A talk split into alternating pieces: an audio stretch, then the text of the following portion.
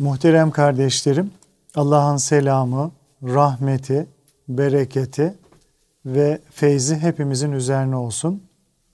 Cumanızı tebrik ediyorum.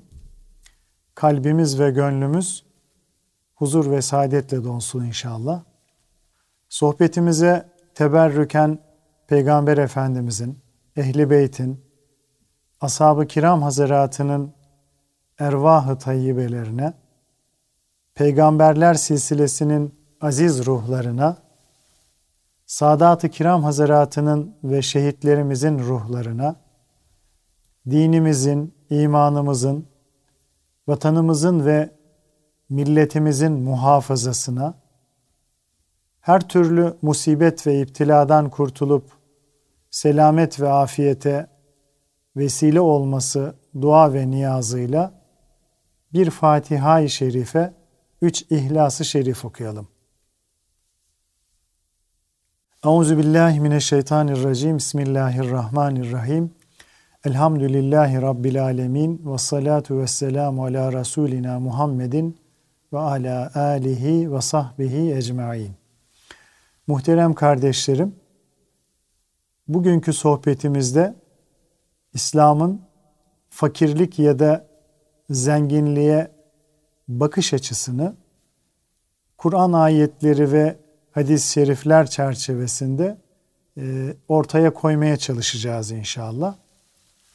Fakirlik Arapçada fakr kelimesiyle e, ifade edilir. Fakr ise gınanın yani zenginliğin zıttı olup yoksulluk manasına gelmektedir. Dolayısıyla fakir geçinimini sağlayamayan veya çok güç sağlayabilen kimse muhtaç, düşkün ve yoksul demektir.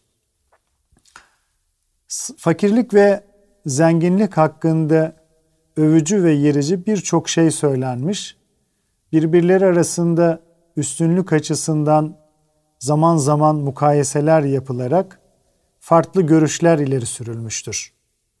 Fakirliğin e, övüldüğü birçok nas vardır. Kur'an-ı Kerim'de hayır, fadıl, nimet, bereket gibi ifadelerle anlatılan malın aslında kötü olduğunun düşünülmesi mümkün değildir. Zira fakirlik kendinde yokluğun bulunması itibarıyla bizzat övülen bir şey değildir. Zira fakirlik kendinde yokluğun bulunması itibarıyla bizzat övülen bir şey değildir. Çünkü hayır ve bereket diye nitelendirilen malın yokluğu da hayırsızlık ve bereketsizlik anlamına gelir. Bu yüzden fakirlik ancak başka kötülüklere imkan vermemesi yönüyle övülmüş olabilir. Yoksa fakirliğin de pek çok zararları vardır muhterem kardeşlerim. Allah'ın diğer insanlara zayıfların hatırına ve onların duaları sebebiyle yardım etmesi ve rızık vermesi Hazreti Peygamber sallallahu aleyhi ve sellemin Allah bu ümmete zayıfların duası, namazları ve ihlasları sebebiyle yardım eder buyurarak savaşlarını fakir Müslümanların dualarıyla başlatması ve bununla fetih beklemesi, suffe ehlinin muhtaç hallerini görünce eğer Allah katında sizin için hazırlanmış olan nimetleri bilseniz ihtiyacınızın daha da artmasını isterdiniz buyurarak onların bu halini met etmesi fakirliğin övüldüğünü göstermektedir. Yine kendisini sevenlerin fakirliğe karşı bir zırh hazırla, e, hazırlamalarını, zira onu sevenlere fakirliğin selden hızlı geldiğini belirtmesi ve Allah'ın iffetli, fakir mümin kullarını sevdiğini açıklaması da fakirliği öven naslardır.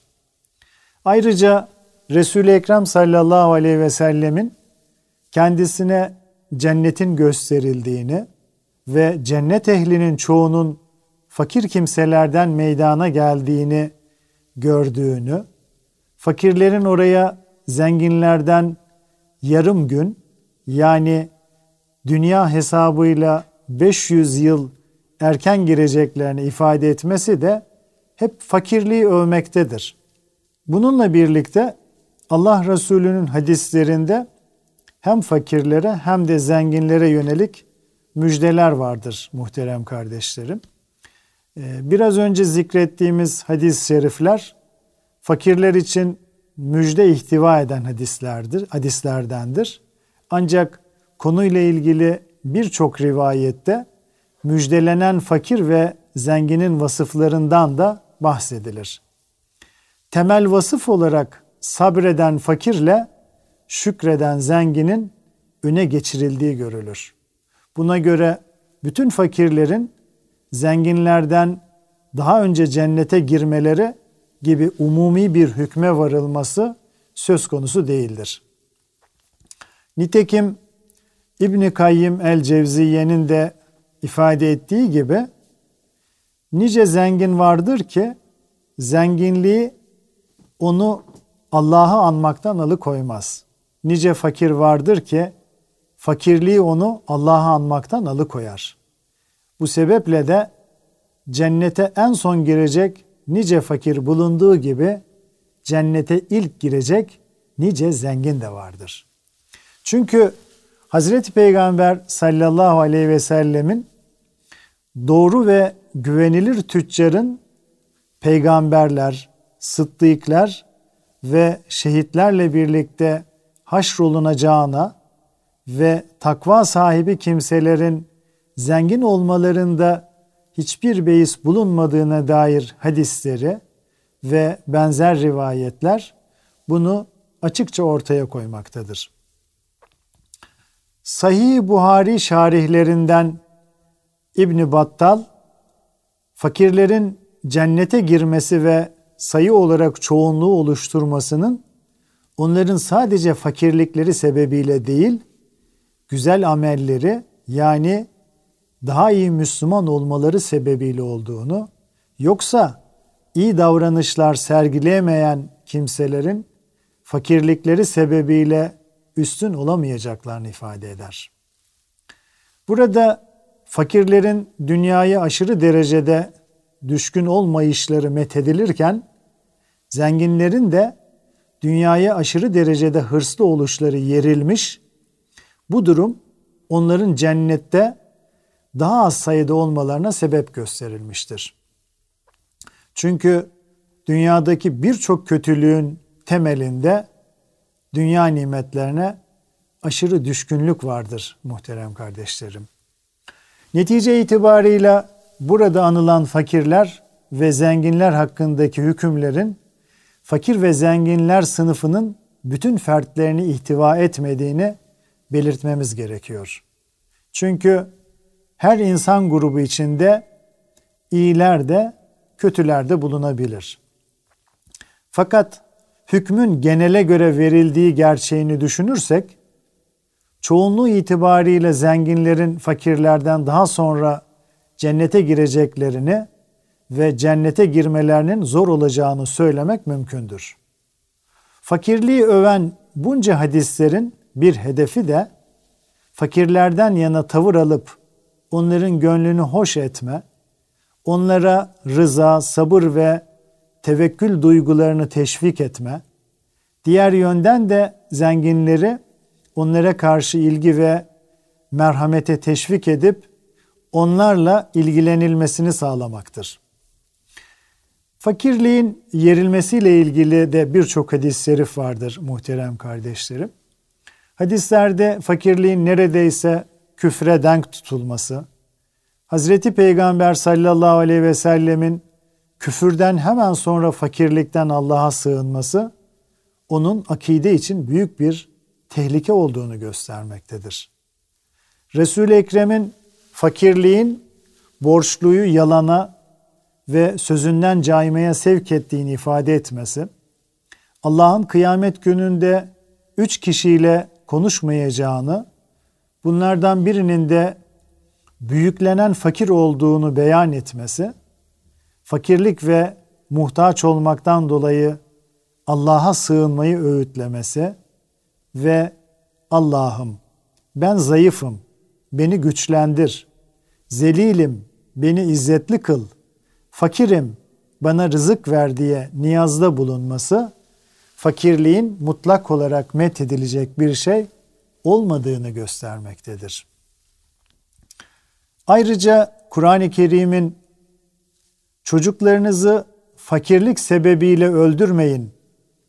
Sizi de onları da biz rızıklandırıyoruz beyanı fakirliğin aile ve toplum düzeni için bir tehlike olduğuna işaret etmektedir. Yoksulluğun fakirlerde oluşturacağı kin, nefret, idareye isyan, kısaca fesat ve anarşi ise gayet açıktır. Hazreti Peygamber'e gelerek seni çok seviyorum ya Resulallah diyen ve bu sözü üç defa tekrar eden bir sahabiye Resulullah Efendimizin eğer beni seviyorsan o zaman fakirliğe karşı kendine bir zırh hazırla buyurması buna işaret etmektedir.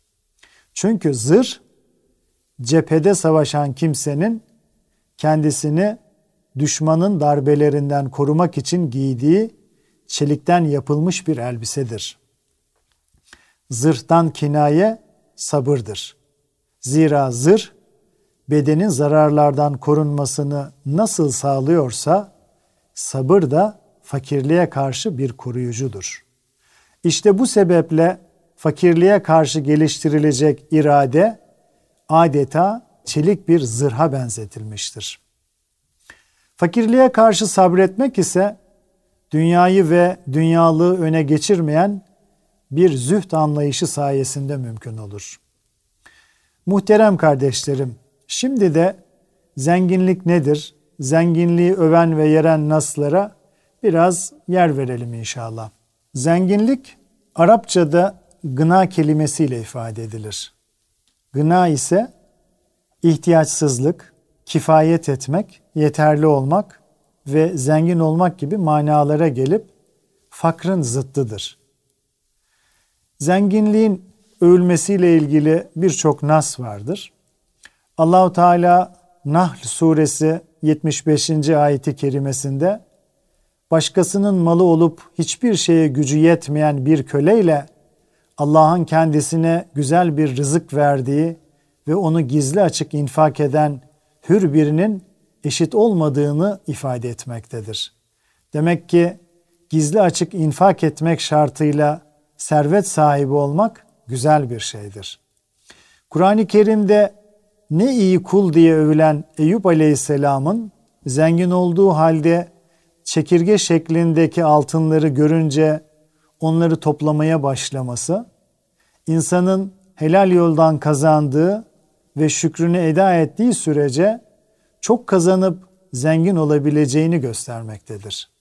Yine Hazreti Peygamber sallallahu aleyhi ve sellemin duaları arasında sık sık fakirlik ve onun şerrinden Allah'a sığınması, fakirliğin arızı ve kurtulunması gereken bir durum olduğuna işaret etmektedir. Ayrıca Resul-i Ekrem'in takvalı olanlar için zenginliğin mahzuru yoktur ve şüphesiz bu mal tatlıdır. Kim onu hakkıyla helal yollardan elde eder ve gerekli yerlerde sarf ederse o mal kendisinden faydalanılan ne güzel bir yardımcıdır buyurması zenginliğin faydalı olduğunu göstermektedir. Allah kendisini bütünüyle ibadete veren mahviyet sahibi, müttaki ve zengin kulunu yani gani zengin kulunu sever hadisindeki gani kelimesi daha çok gönlü zengin anlamına gelse bile servetin hakkını yerine getiren müttaki bir zengini Allah'ın sevmesine mani bir durum da yoktur muhterem kardeşlerim. Güçlü mümin Allah katında zayıf müminden daha sevimli ve daha iyidir. Ama her ikisinde de bir hayır vardır. Hadisindeki güçlü tabiri elbette maddi varlık bakımından güçlü olanı da ihtiva etmektedir. İyi insan için iyi mal ne güzeldir buyuran Allah Resulü'nün Allah'ım bize verdiklerini artır, eksiltme. Bize ikramda bulun. Bizi zelil kılma. Bize ver. Bizi mahrum etme. Allah'ım senden gınamı, muhtaçlığımın giderilmesini isterim. Allah'ım müt ve sağımızı bereketli kıl diye dua etmesi, varlıklı bir yetime veli olan kimsenin o malla ticaret yapmasını ve zekatın malı yiyip bitirmesine müsaade etmemesi gerektiğini belirtmesi de şartları yerine getirilmek suretiyle zenginliğin talep edilmesinin icap ettiğini ortaya koymaktadır. Bununla birlikte hakiki manada zenginlik mal mülk çokluğu ile değil, gönül zenginliği ile mümkündür. Esasen maddi zenginlik iyi bir şeydir. Bir zengin malını Allah yolunda ve onun rızası uğrunda harcayabiliyorsa o zenginlik Allah'ın bir lütfudur. Ancak bir insanı serveti Rabbinden uzaklaştırıyorsa o mal büyük bir musibettir. En iyisi hem eli hem gönlü zengin olmak, hem eli hem gönlü zengin olmaktır. Övgüye layık, Allah katında makbul ve ahirette faydası görülebilecek zenginlik, mal çokluğundan ibaret olan zenginlik değildir. Asıl zenginlik, malın çokluğuna ya da yokluğuna bakılmaksızın gönül tokluğu, kalp zenginliğidir. Kiminin hem malı çoktur hem gönlü toktur. Kiminin de malı çoktur fakat gözü açtır. Sınırsız bir mal hırsı içindedir. Nereden ve nasıl olursa olsun kazanmak ve mal sahibi olmaktan başka düşüncesi yoktur. Böylesi kimseler mal zengini olsalar bile gönül fakiridirler. Kimilerinin de malı yoktur ama gönlü toktur. Kimsenin malında mümkün, mülkünde gözü yoktur. Eline geçenle yetinir, daha fazla kazanmaya çalışmakla beraber asla rızasızlık, şükürsüzlük, rızasızlık, şükürsüzlük etmez. Başkalarının malına haset etmez, göz dikmez. Gönül tokluğu Allah'ın verdiği rızka razı olma temeline dayana, dayandığı için en büyük zenginlik ve izzettir. Zikrettiğimiz ayet ve hadis mealleri mala, servet ya da zenginliğe sahip olmayı iyi yönüyle ortaya koyan ya da öven anlatımlardır. Aslında zenginlik bizatihi yerilen bir şey olmadığı için zararlı ve tehlikeli gösterilen şey zenginlik değil, onun sebep olacağı ferdi ve içtimai zararlardır. Zenginliğin yerilmesiyle ilgili de birçok nas vardır muhterem kardeşlerim. Kur'an-ı Kerim'de refah ve gösteriş içinde şımarıp azanlar hak yiyen zalimler olarak zikredilir. Böyle olanların ülkeleri kendilerinin de itiraf ettiği gibi zulümleri sebebiyle helak edilmiştir. Yine Kur'an'da dünyaya itibar edip hiç ölmeyecekmiş gibi davrananlar bu yönleriyle kınanmıştır. Onlar hakkında siz her yüksek yere bir alamet dikip eğleniyor musunuz? Temelli kalacağınızı umarak sağlam yapılar mı yapıyorsunuz buyurulmuştur. Hazreti Peygamber sallallahu aleyhi ve sellemin Bahreyn'e gönderdiği Ebu Ubeyde bin el Cerrah'ın bol bol cizye vergisi getirmesi üzerine ashabına vallahi ben bundan böyle sizin için artık fakirlikten korkmuyorum. Aksine sizden önceki ümmetlerin önüne dünyalığın serilip onların da onun için yarıştıkları gibi sizin de yarışa düşmeniz ve dünyalığın onları helak ettiği gibi sizi de helak etmesinden korkuyorum buyurması zenginliğin tehlikelerini ortaya koyduğu gibi bu yönleriyle zenginliği yermektedir. Bu konuda İbni Haldun yerleşik ve tekellüflü hayatın bozuk ve kötü olan hallerinden biri de şehvetlere dalmak ve şehvet düşkünü olmaktır. Bu düşkünlük de bolluğun ve refahın e, tabilerindendir. Refah ve bolluğun tesiriyle insan her türlü lezzetli yemekler yemeyi arzu eder. Sonuçta zina ve lutilik gibi bir takım ahlaksızlıklar yaygınlaşır diyerek zenginlik ve refahın tehlikelerine işaret etmiştir. İbni Mesud radıyallahu an Allah'a yemin ederim ki insan dünyada ya zengin ya da fakir olur. Ben bunlardan hangisiyle imtihan edilirsem edileyim buna aldırmam. Çünkü zenginlikte de fakirlikte de Allah'ın hakkına riayet vaciptir. Zenginlikte şefkat ve merhametli, fakirlikte ise sabırlı olmak gerekir diyerek asıl önemli olan şeyin zenginlik ve fakirlik değil, zenginlikte ve fakirlikte Allah'ın hakkına riayet etmek olduğuna dikkat çekmiştir. Zenginlik ve fakirlik her bakımdan hayır olmadığı gibi her yönden şer de değildir. Hazreti Peygamber sallallahu aleyhi ve sellem unutturan fakirlik ve azdıran zenginlikten aynı derecede sakındırması buna işaret etmektedir. Yine onun fakirlikten kurtulmayı istediği ve fakirliğin şerrinden Allah'a sığındığı gibi zenginliğin şerrinden de Allah'a sığınması aslında meseleye hangi açıdan bakmamız gerektiğini ortaya koymaktadır.